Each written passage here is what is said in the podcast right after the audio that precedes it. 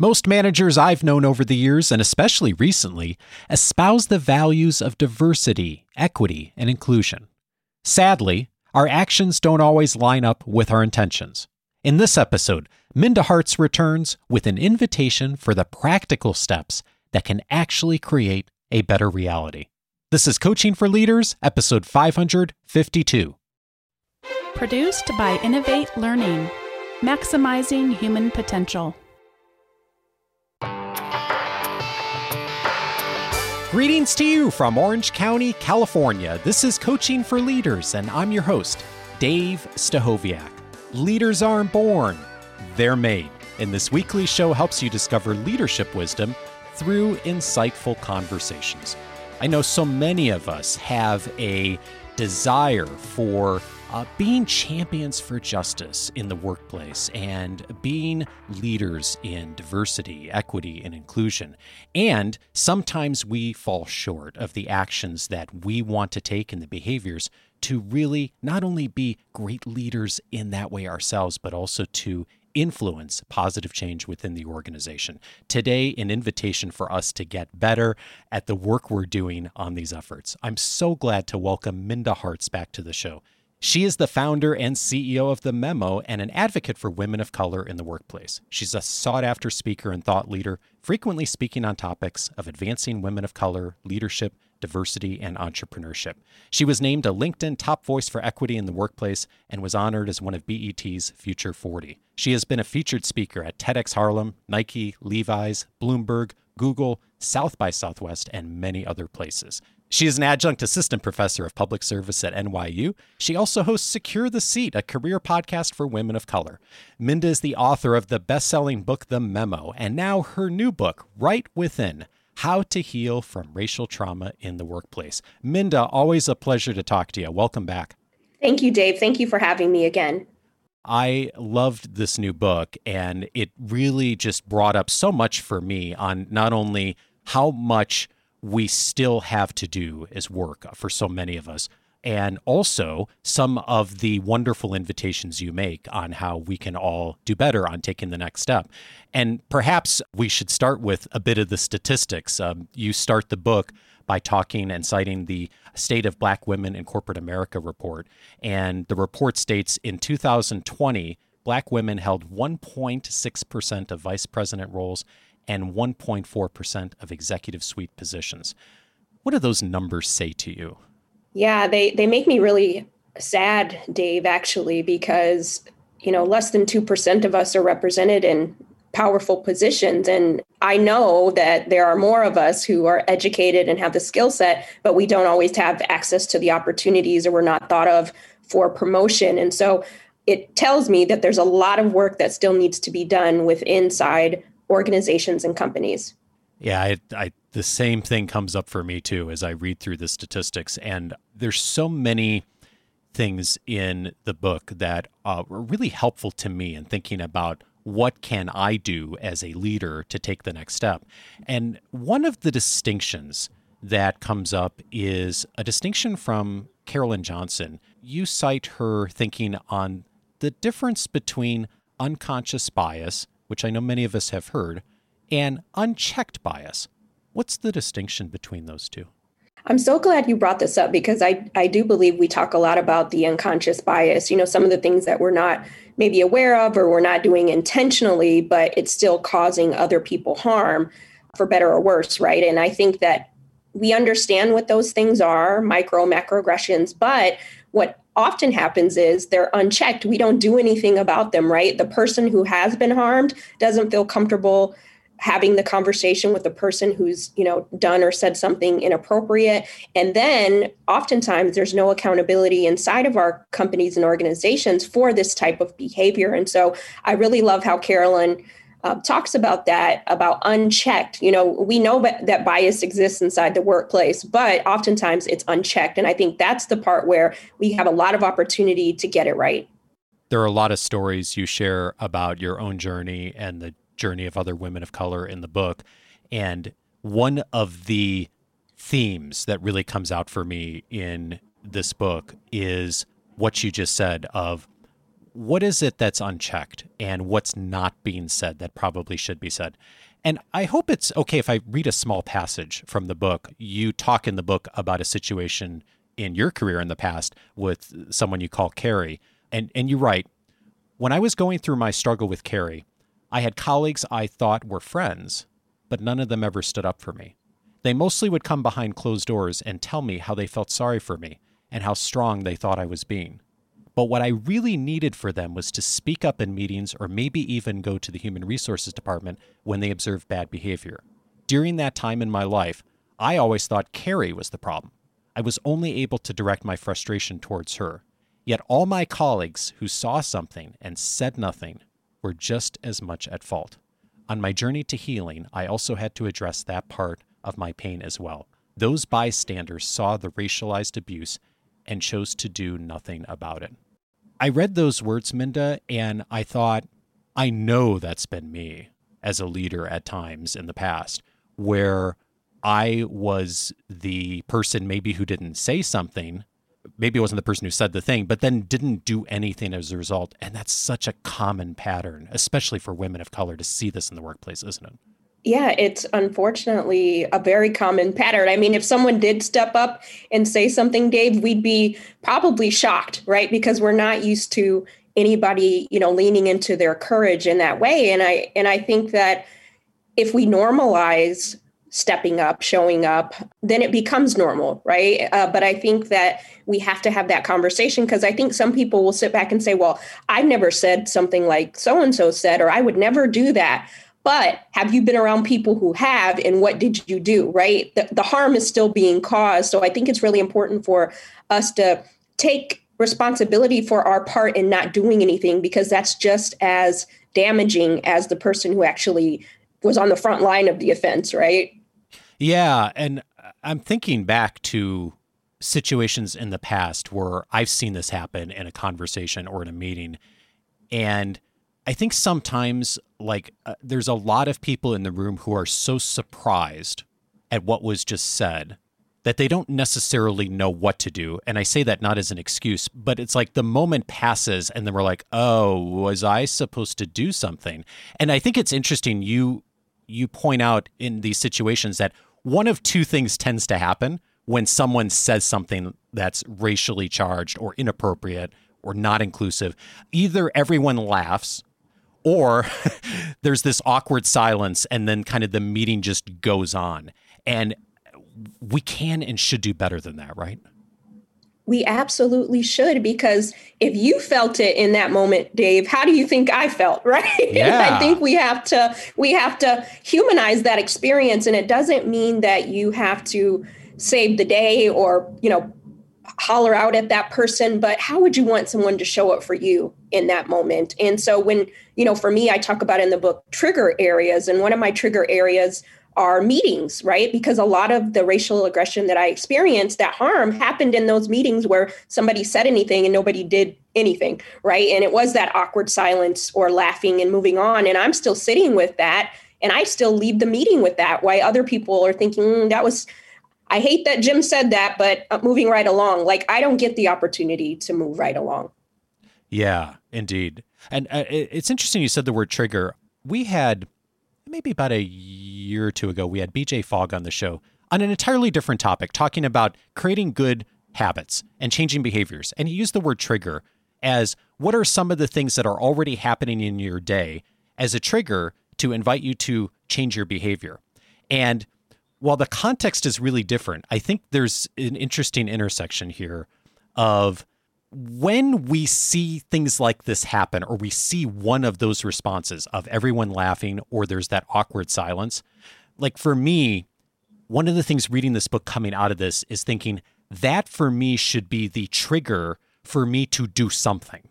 And mm-hmm. it may be in that moment saying something, it may be saying something afterwards. I mean, there's different contexts, of course, of when uh, what should happen next, but the decision should almost never be that I do nothing and I just completely let that go.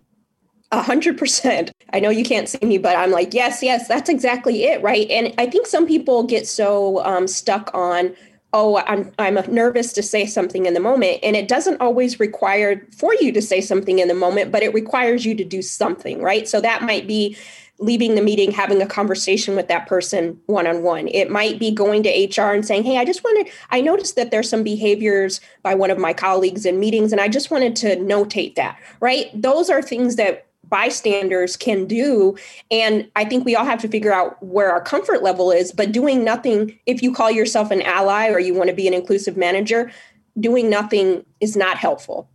When I was in college, Minda, I took training to teach first aid classes through the American Red Cross.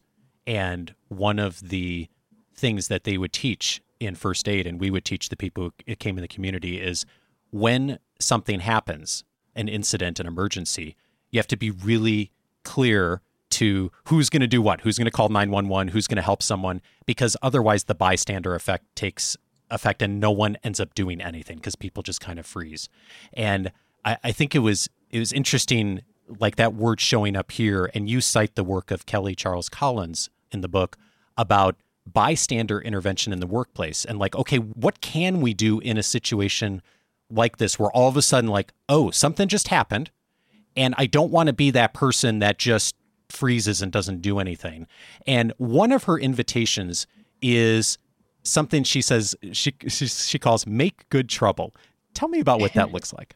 Yes, you know, so I, I love Kelly's work because you know we all understand that we all have it, it, takes courage, right? The the definition of courage is the ability to do something that frightens one, and it takes courage to activate or say something or do something. So that's not lost on me. But making good trouble means that you're just not going to let it go, right? You know, so Kelly talks about how would you want someone to show up for you? And often people will say, well, I don't want to make it worse. I don't want to start any trouble. But the trouble has already begun, you know, so yeah. together we could figure out what is the right steps. And again, to your point, Dave, it doesn't necessarily mean that you call somebody out on virtual or in-person meetings, but thinking through what are the steps that I'm going to take when this happened because 9 times out of 10 it's one particular or two particular people who are always doing these things, right? They're always saying these things. So, what are you going to do to make sure that they don't think it's okay anymore, right? And again, that could be yes, talking about it in the moment. It could be after the fact. It could be going to HR. It could be talking to your manager. Like, there's so many opportunities for us to show up and doing nothing is not creating that good trouble. And so I, am really looking forward to everybody creating good trouble in the workplace because once we signal to those you know people who do tend to do the harm more so than others then they'll start to think about oh i can't do or say those things anymore. And they'll be more conscious of how they're showing up because we're not letting them off the hook right? We're checking the bias yeah, indeed. And I think a lot of us like to think of ourselves as someone who would do that. And yet, when it actually happens, oftentimes we miss that opportunity. And I'm curious, as you've worked with folks and seen different situations happen in different organizations, what is something that helps that person who's the bystander who doesn't doesn't say the words the the racially charged words themselves to actually take that first step to do something and not just let it go? Yeah. Again, I think it's putting yourself in the shoes of someone else, right? So, Dave, if you thought, okay, well, what would it be like for me to be in a meeting? And if I were Minda and I experienced some of the things that she has or some of the the jokes that that have rolled off colleagues' tongue, how would I want someone to show up for me? And then from there, you can think, you know what? I'd like someone to at least come to me after the fact and acknowledge that that was not appropriate and apologize to me to say, hey, I'm sorry that I didn't step up in that moment, but I wanted you to know that that was not okay and that I'm going to have a conversation with so and so afterwards, right? But I think just at least coming and saying, hey, I'm sorry that I failed you in that moment, that that starts the conversation, right? And I think that if we could just normalize and humanize that type of conversation and that type of action, it'll become more normal and it'll be a muscle that we continuously flex, right? But it's not enough for us to notice that it's happening and not do anything about it. So in New York, it says, see something, say something, right? So figure out what's that something going to be. And we all know it's going to happen at some point. So get your couple of things ready, you know, jot it down if that's what you need to. But here are the steps that you're committing to taking when you do notice it happening in the workplace. Well, the other thing that Kelly invites us to do is don't be the hero, right? Like we feel like there's like there's two choices. It's an on-off switch. Either I let it go or I need to rise up in the moment and give a speech and really confront. And there and there's there's a time for that perhaps, right? But there's also a lot of the in between and what I'm hearing you say is like you can take a step that gets you in moving in that direction even if it's not the bigger thing that maybe you wanted to do or that the situation called for, right? Exactly. And I think that's what scares a lot of us uh, off, right? Because we think we have to rise up in the moment and put, you know, our Superman cape on and tell everybody, don't ever do that again. And and that's not always what the situation calls for, right? We have to lean on our emotional intelligence to know what's the right move right? And it may you may never do that in a meeting. You know i've never dave i've never been in a meeting where i've rose up and called somebody out you know what i mean? But so it, it, takes time but i think there's ways in which we can show up that feel authentic to us. And i would invite your listeners to figure out what that authenticity looks like and commit to doing something right? If you've been one of those people that have observed it happening what are what are a step what's a step you're willing to take so that you make the workplace better than you found it? When you've taken some of those steps in the past minda either something that was directed at you or someone that was something that was directed at someone else what's something you found that's been helpful in taking a step on your end that's worked for you and feels right for you in the moment?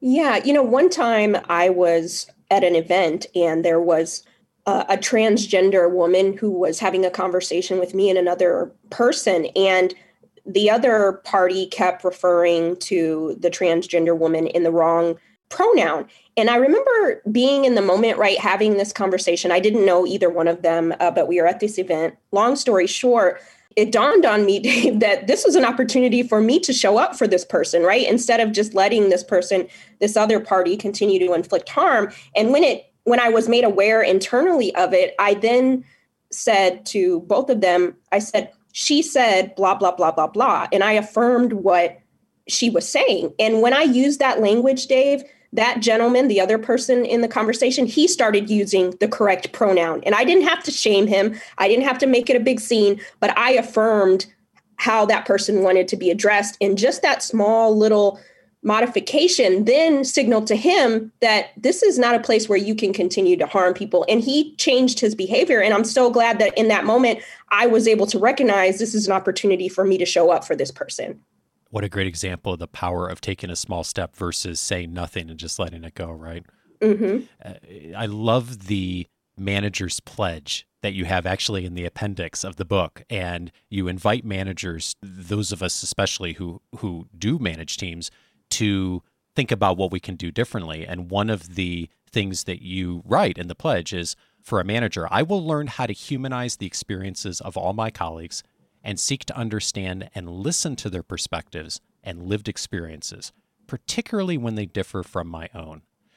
When you think about that kind of manager, what's different about how that person acts and behaves versus someone who's not doing that?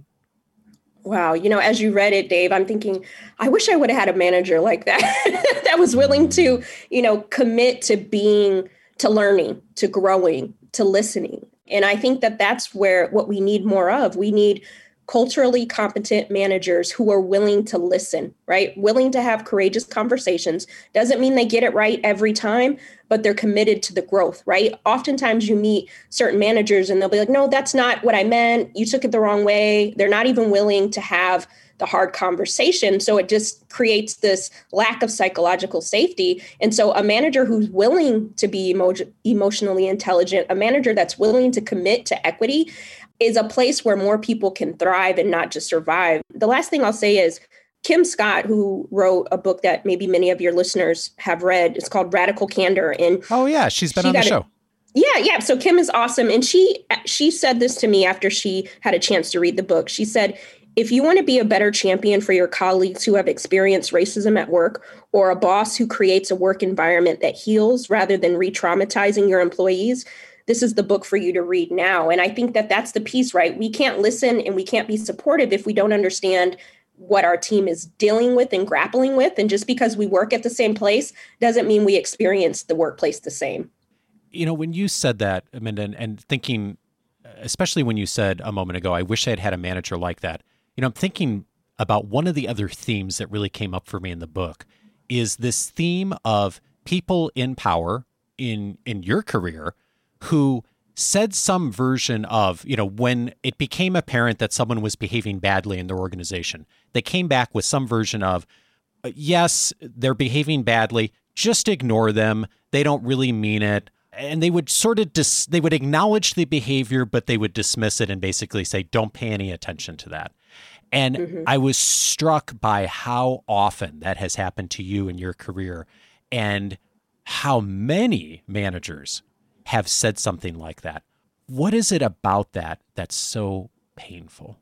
Yeah, it's really trigger. It's an, I'm going to use triggering again, Dave, because a manager's role, in my opinion, is to eliminate obstacles in the workplace, not to compound them. And if you can't go to your manager, who can you go to in the workplace? If your manager is not going to hear you out, is not going to create a space in which your colleagues can be respectful then what are you supposed to do? And and for me, I've heard countless black and brown women, people of color, tell me that the most harm that they've re- felt in the workplace is because their managers don't believe them or they dismiss it. And I think that if we could at least that's why the manager's pledge is so important. Can we at least get some managers to commit to the process, right? Not dismissing it because when you dismiss it, you're sending us back into the lion's den. And I think that we can create more equitable spaces if we first just listen to your point, Dave, even if it's a different perspective, a different experience, because you may not experience that, but I might every single day. So, what are we going to do about that? Right. And it's about the solution.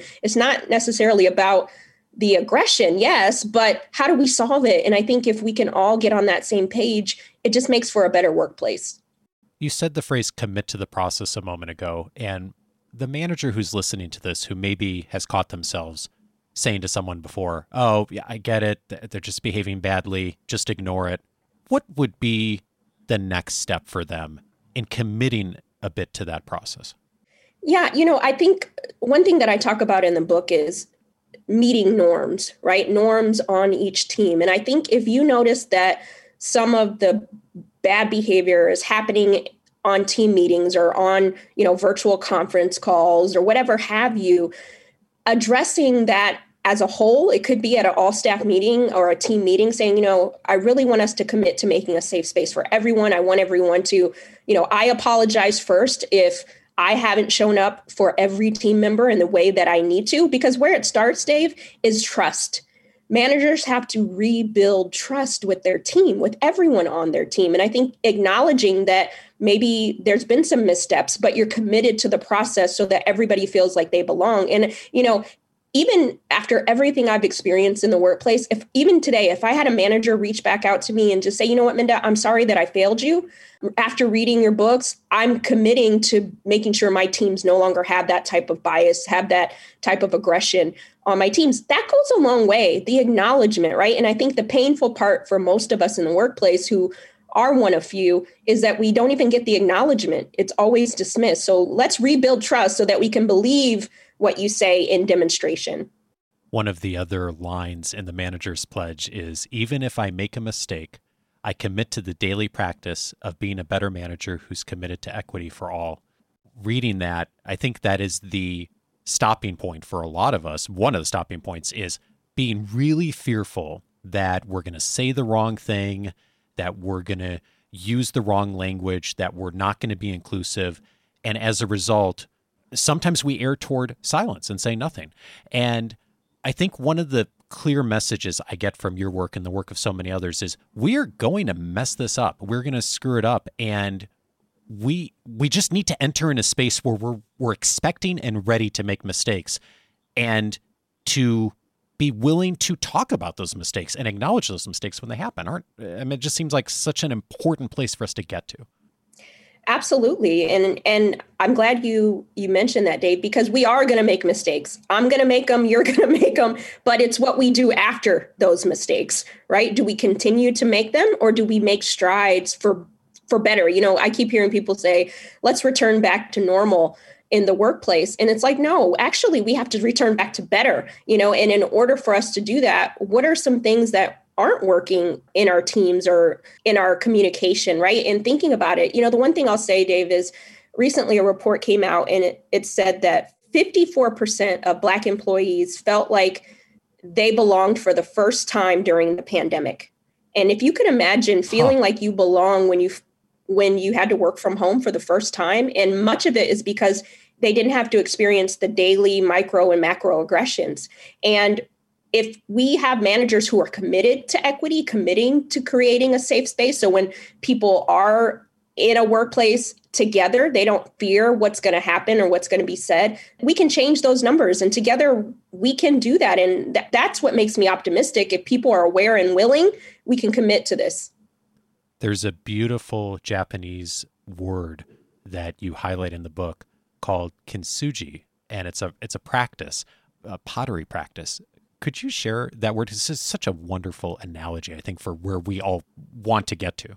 Yeah, you know, it's interesting because what we know to be true is that the workplace is not working for everybody the same. And oftentimes, because we've had communication breakdowns, we've had, you know, injustices on various levels, everything feels like broken right now, right? Nothing feels normal for a lot of people. And what I think about the Japanese kintsugi message is we get to put that puzzle back together. We get to recreate a workplace, a picture of a workplace that's more beautiful, that's more equitable, and that creates those safe spaces. So even though we've made mistakes, Dave, even though there has been some things said and done in the past, we get to get together create a better version of a workplace that works for everyone with those pieces right? And if we do it right if we commit to the process then we create a beautiful equitable workplace. And i know it sounds very utopia type but you know just a few small acts of modification in our behavior can really create a better environment for all people not just for you know women of color but for everybody. And i think that we have to acknowledge these pieces that have been broken, but together we can create a new picture, a better version of the workplace, one that is equitable and and and I'm excited for that, Dave. Me too, and I I love the analogy and the kintsugi uh, pottery. I went and looked at some of the photos after reading the book of the pottery, and it's uh, it's just this really amazing practice of the uh, broken pottery and then reassembled using lines of gold. And what's really interesting about it is that the reassembled product actually, in some ways, is more beautiful than the original. And mm-hmm. I, I think that that's just a wonderful, it's a wonderful place of hope for me and for all of us who have been so broken in so many ways and made so many mistakes that we can actually do better and we can get to a place that is yes different than if it hadn't happened before but also has still the opportunity to be at a place where we're really champions of justice in the workplace and in our own lives. And it's, it's just really a wonderful message of hope. Thank you. And I like that champions of justice. If we could all c- commit to that, we'll definitely create a better image. Yeah, indeed. One of the other invitations you make in the pledge is I will share my experiences and educational journey to help other managers create restorative justice practices.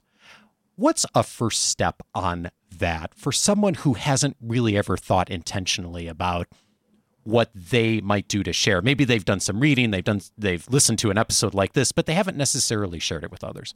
Yeah, I think that that's the piece that we have to do, be willing to be vulnerable with each other, to admit that you know, if I'm experiencing this as a manager and it's been difficult for me, maybe some of my colleagues are also experiencing broken pieces, right, on their team. And how do we create a, a better a better image of that? And so I would invite everyone to also share this information with other other managers because let's be honest Dave many of us who've become managers we never really got any formalized management training right we're just going into it hoping not to make a mess of things at times but if we're intentional about at least creating safe spaces it makes us better people managers it makes us better humans. And so definitely take take the process and talk and share right with your other leaders and say hey i've been thinking about the way that we've been doing things and i'd love to share this manager's pledge with you. I'd like to share the book and uh, maybe we can all commit to equitable practices and just open up the conversation right? Take that first step. Don't hoard it just for your team. Let's make the entire workplace better.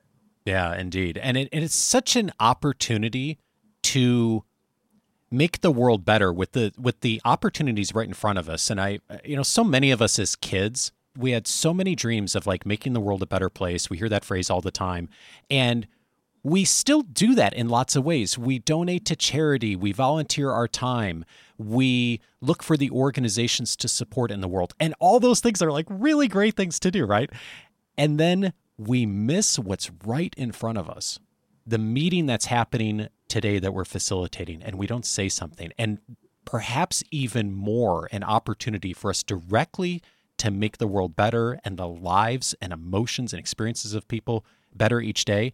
And I, ju- I just hope folks will take this as an invitation and seeing those moments and not pass them by and and do what you invite me to which is just to take that one first initial step to do something a little different to go a little further than you might have done in the past and then share it. And what a great place if people really move toward that Absolutely. If we each commit to taking a step in a in a better direction, it creates a better workplace. And all we have to do is take the step, and that'll feel a little bit better. And then when we'll take another step and another step, and before you know it, it's second nature. You and I last talked a year ago when we talked about the memo, and a lot has happened in the world in the last year. And one of the things that's happened is you've written this book, and as you've written this book, and you've done obviously a lot online over the last year or so. I'm curious, what's one thing that you have changed your mind on? Yeah, I, I love this question so much. And I, I would say that I wasn't 100% sure if the workplace could change, right? I, I thought, well, you know, it's been built on a lot of inequalities, and I, I don't know if it could really get better. But the more that I think about equity, the more I think about where we are and people's willingness to at least have listen to hard hard topics, engage in hard conversations, and be better listeners, that I've changed my mind. I do believe we can create an equitable workplace that works for everybody where no one feels left behind. And so I'm really excited and I've changed my mind about that. I'm doubling down on on on the work, right? And saying that if we all take that first step, then we can create a better workplace right now, but also for the next generation. Have there been any specific moments that you can recall in last year that really led to you changing your mind on that? Yeah, I, I think that the fact that we're even talking about racial justice is a big leap because when I was in my 15 year career, Dave, nobody was talking about race in the workplace the way we do today. And I never thought I'd see the day where we would be talking about what it's like to be a Black woman or a woman of color or a person of color in the workplace in the ways that we do now. So the fact that we were able to get to this point it gives me a lot of hope that we can not just stop at the talk, but we can actually move into action. And, and that's where the magic will really start to happen. Minda Harts is the author of Right Within How to Heal from Racial Trauma in the Workplace. Minda, so grateful for your work. Thank you, Dave.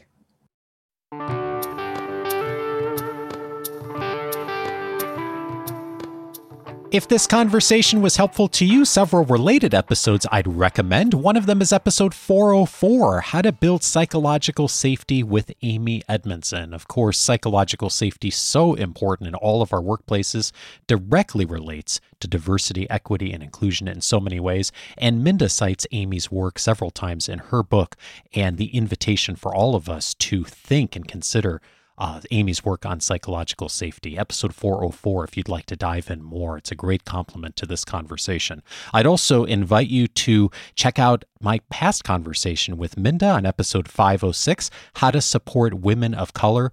We did a deep dive on her first book, The Memo, in that conversation. It's a great adjunct to this conversation as well. Episode 506 for more details on that and some practical ways all of us as leaders can do a better job.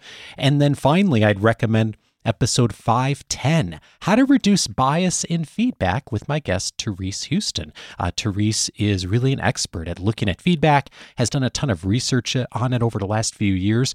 And, you know, so many of us never received any training or schooling on how to give feedback. Maybe we got a little bit in a leadership training course at some point, but most of us learned by observation along the way. And that's good in some ways, but it's also challenging because we also have inherited many of the biases that have showed up in feedback over the years. Therese really, in that conversation, does a masterful job at helping us to examine where bias shows up for many of us in feedback, especially as managers, and how we can do better practically to give more appropriate feedback and to create the kind of workplace culture we want. Episode 510 for that. All of those conversations you can find on the coachingforleaders.com website. This episode will be filed under diversity and inclusion. Many episodes we've had, especially in recent years on this topic, it's one of the most critical competencies for leaders in today's workplace, regardless of where you are in the world, regardless of the organization or industry you're in. I'd invite you to check out some of the other episodes on diversity and inclusion. And you can do that easily by setting up your free membership at coachingforleaders.com. When you do that, you're going to get access to the entire library, searchable by topic of all the episodes I've aired since 2011, plus access to the membercast, my weekly leadership guide, all of the free audio courses, and a ton more inside, including my own personal library. All the links I find throughout the week on leadership topics, but also lots of other topics too, and things that I include in the weekly leadership guide all of those are data based from the last several years. You can go in there and track down whatever you're looking for, especially if you're looking for a credibility piece for your team or for an employee or maybe a client. It's a great starting point. I've done a lot of the work for you. The free membership is accessible to anyone. Just go over to coachingforleaders.com, set it up, and you'll be off and running in just a few seconds with full access to all of those resources. Next week, I'm glad to welcome David Hutchens back to the show. He's an expert on storytelling, has been with us several times before. He's going to be teaching us the four mistakes that leaders make in storytelling. You'll love that conversation, and it'll give you lots of practical things to take action on right away. Have a great week and see you back on Monday with David.